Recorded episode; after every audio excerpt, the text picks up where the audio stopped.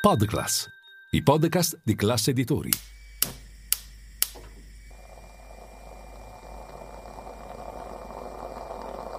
Buongiorno dal gruppo Classe Editori. Io sono Massimo Brugnone. Oggi è lunedì 24 aprile e queste sono notizie a colazione, quelle di cui hai bisogno per iniziare al meglio la tua giornata.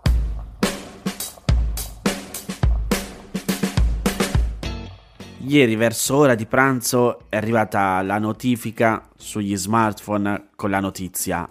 L'alto rappresentante per gli affari esteri dell'Unione Europea, Joseph Borrell, ha raccomandato la nomina di Luigi Di Maio, ex ministro degli esteri italiano, a rappresentante speciale europeo per il Golfo Persico, la regione dell'Oceano Indiano su cui si affacciano Qatar, Arabia Saudita, Emirati Arabi Uniti e Iran tra gli altri. Dopo lo stupore iniziale di rivedere il nome di Luigi Di Maio associato a un incarico pubblico di questo tipo, il Post ha spiegato che in una lettera inviata agli ambasciatori del Comitato Politico e di Sicurezza del Consiglio dell'Unione Europea, Borrell ha scritto questo. Da ex ministro degli esteri dell'Italia, Di Maio ha il profilo politico e il livello internazionale necessari per questo ruolo i suoi diffusi contatti con i paesi del Golfo gli permetteranno di relazionarsi con gli attori più rilevanti al giusto livello. Il mandato di Di Maio sarà inizialmente di 21 mesi, dal 1 giugno del 2023 al 28 febbraio del 2025. Concludendo la lettera, Borrella ha invitato gli ambasciatori che rappresentano i 27 Paesi membri dell'Unione a sostenere la nomina di Di Maio e a far sì che venga approvata dai rispettivi paesi. Fonti citate dall'agenzia ANSA dicono che in ogni caso la nomina non verrà discussa al Consiglio Affari Esteri di oggi, previsto in Lussemburgo, e che potrebbe non essere ratificata in tempi brevi. I rappresentanti speciali dell'Unione Europea sono figure diplomatiche con un mandato in una determinata zona del mondo che può variare a seconda delle esigenze politiche dell'Unione Europea. Ci sono stati rappresentanti speciali per la Macedonia, per il Caucaso del Sud, per la Moldavia, per l'Afghanistan, per il processo di pace in Medio Oriente. Il loro compito è promuovere gli interessi politici dell'Unione in quei territori in cui spesso c'è una crisi o instabilità di qualche tipo. In Bosnia e Herzegovina, per esempio, c'è un rappresentante speciale che ha il compito di seguire il processo di adesione dell'Unione Europea del paese. Era dallo scorso autunno che si parlava di Di Maio come candidato a rappresentante speciale per il Golfo, insieme al greco Dimitri Avramopoulos, ex commissario europeo agli affari interni. Borrell avrebbe dovuto esprimersi mesi fa, ma la decisione era slittata dopo l'inchiesta sulle presunte corruzioni del Qatar al Parlamento europeo, che aveva portato all'arresto di alcuni europarlamentari ed ex europarlamentari. Peraltro Avramopoulos era nel consiglio di amministrazione delle ONG di una delle figure principali coinvolte dallo scandalo, l'ex europarlamentare italiano Antonio Panzeri. Anche per questo le probabilità che venisse scelto come futuro rappresentante speciale si erano ridotte, a vantaggio proprio di Di Maio e Di Maio era stato un ministro del lavoro e dello sviluppo economico, ve lo ricordate, nel primo governo di Giuseppe Conte tra il 2018 e il 2019 e poi ministro degli esteri nel secondo. In quel periodo era anche capo politico del Movimento 5 Stelle, partito che poi aveva lasciato lo scorso anno. Era stato confermato ministro degli esteri anche dal governo di Mario Draghi e alle ultime elezioni aveva fatto campagna elettorale per il suo partito, Impegno Civico, che però aveva ottenuto un risultato pessimo, lo 0,6% alla Camera e lo 0,56% al Senato. Era rimasto fuori dal Parlamento e da allora ha cancellato i suoi profili Facebook e TikTok, riducendo al minimo le sue apparizioni pubbliche. A quanto pare forse è una strategia che è servita.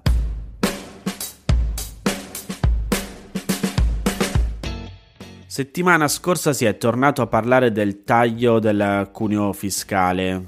È stato annunciato con l'approvazione del DEF, il documento di economia e finanza di cui abbiamo parlato qui a notizie a colazione, E poi c'è stata l'audizione di Banca Italia che ha fatto un po' di conti e prendendo il dato dei 3,4 miliardi di euro che sono stati stanziati appunto nel DEF per il taglio del cuneo fiscale, Banca Italia dice che ci sarà un aumento di stipendio medio di 200 euro.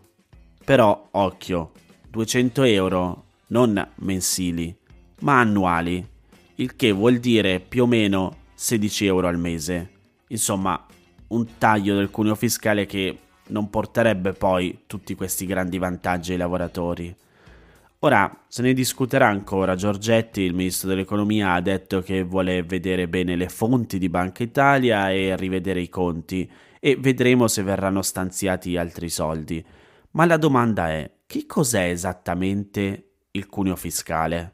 Open Police ha fatto una bella pagina di report anche mettendolo a confronto con gli altri paesi dell'Unione Europea e spiega come la paga finale percepita dal lavoratore non è la stessa che viene versata dal datore di lavoro. La differenza tra il lordo e il netto corrisponde al cuneo fiscale ed è composta da imposte e contributi. Sono inclusi principalmente l'imposta sul reddito da lavoro, in Italia è chiamata IRPEF, e i contributi previdenziali che vengono versati sia dal lavoratore che dal datore di lavoro si può calcolare sia per chi è assunto con un contratto da lavoratore dipendente, sia per il lavoratore autonomo e il libero professionista.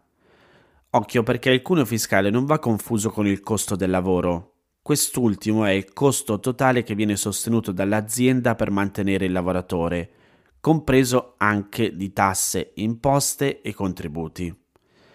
Per quanto riguarda il calcolo del cuneo fiscale bisogna tenere conto che la tassazione del lavoro e il versamento dei contributi sono soggetti a numerose specificità, come viene tra l'altro puntualizzato dall'Ocse e riportato da Open Police. Contratti di diverso tipo e livello prevedono aliquote di tassazione differenti, ma sono numerose anche le differenze tra i settori e la composizione del nucleo familiare. Per semplificare, Consideriamo un lavoratore che percepisce uno stipendio medio e che non ha figli a carico. Secondo l'Ocse, il cuneo fiscale medio nell'Unione Europea nel 2021 era del 41,3%. Ora, il calcolo della media non tiene conto di tutti i paesi dell'Unione nel momento che non tutti rientrano nell'Ocse. Sono stati esclusi per mancanza di dati Bulgaria, Cipro, Croazia, Malta e Romania. Possiamo però comunque vedere che tra tutti gli altri paesi si tratta di un dato piuttosto eterogeneo. Il paese con il cuneo fiscale più alto è il Belgio, 52,6%, seguito poi dalla Germania, 48,1% e dall'Austria, 47,8%. I tre stati con l'incidenza invece più bassa sono i Paesi Bassi, 35,3%, la Polonia 34,8% e l'Irlanda 34%. In questo scenario il cuneo fiscale italiano, come abbiamo visto, non è vero che è tra i più alti in assoluto, però è comunque tra i maggiori. Si colloca al quinto posto con una percentuale pari al 46,5% del costo del lavoro ed è superiore di quasi 5 punti percentuali rispetto alla media calcolata per i paesi europei che registrano il dato all'Ocse.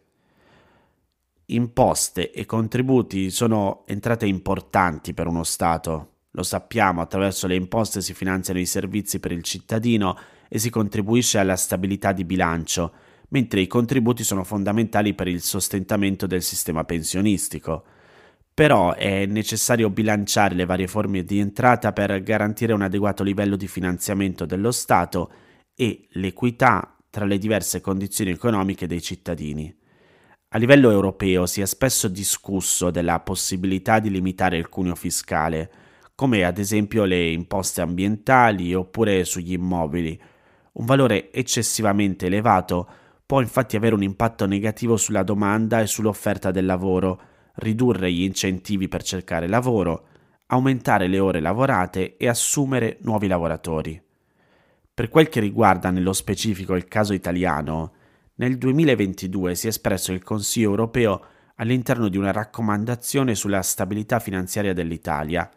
Secondo il Consiglio, il cuneo fiscale italiano è particolarmente alto per tutti i livelli di reddito rispetto agli altri stati dell'Unione, mentre rimangono meno utilizzate altre fonti di entrata che inciderebbero meno negativamente sulla crescita economica del Paese.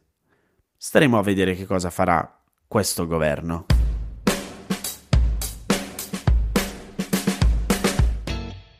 Venerdì il Comitato Prezzi e Rimborsi dell'AIFA, cioè l'Agenzia Italiana del Farmaco, ha deciso di rendere rimborsabile la pillola contraccettiva e quindi gratuita per tutte le donne senza nessun limite di età. In alcune regioni come la Toscana e il Lazio in realtà la pillola era già rimborsabile, ma solo per le ragazze e le donne con meno di 25 anni. L'AIFA stava lavorando da mesi a questa decisione, ma ci sono state difficoltà nel ridefinire il prezzo dei farmaci, perché quando un farmaco diventa rimborsabile dal Servizio Sanitario Nazionale, il suo prezzo va negoziato con l'AIFA.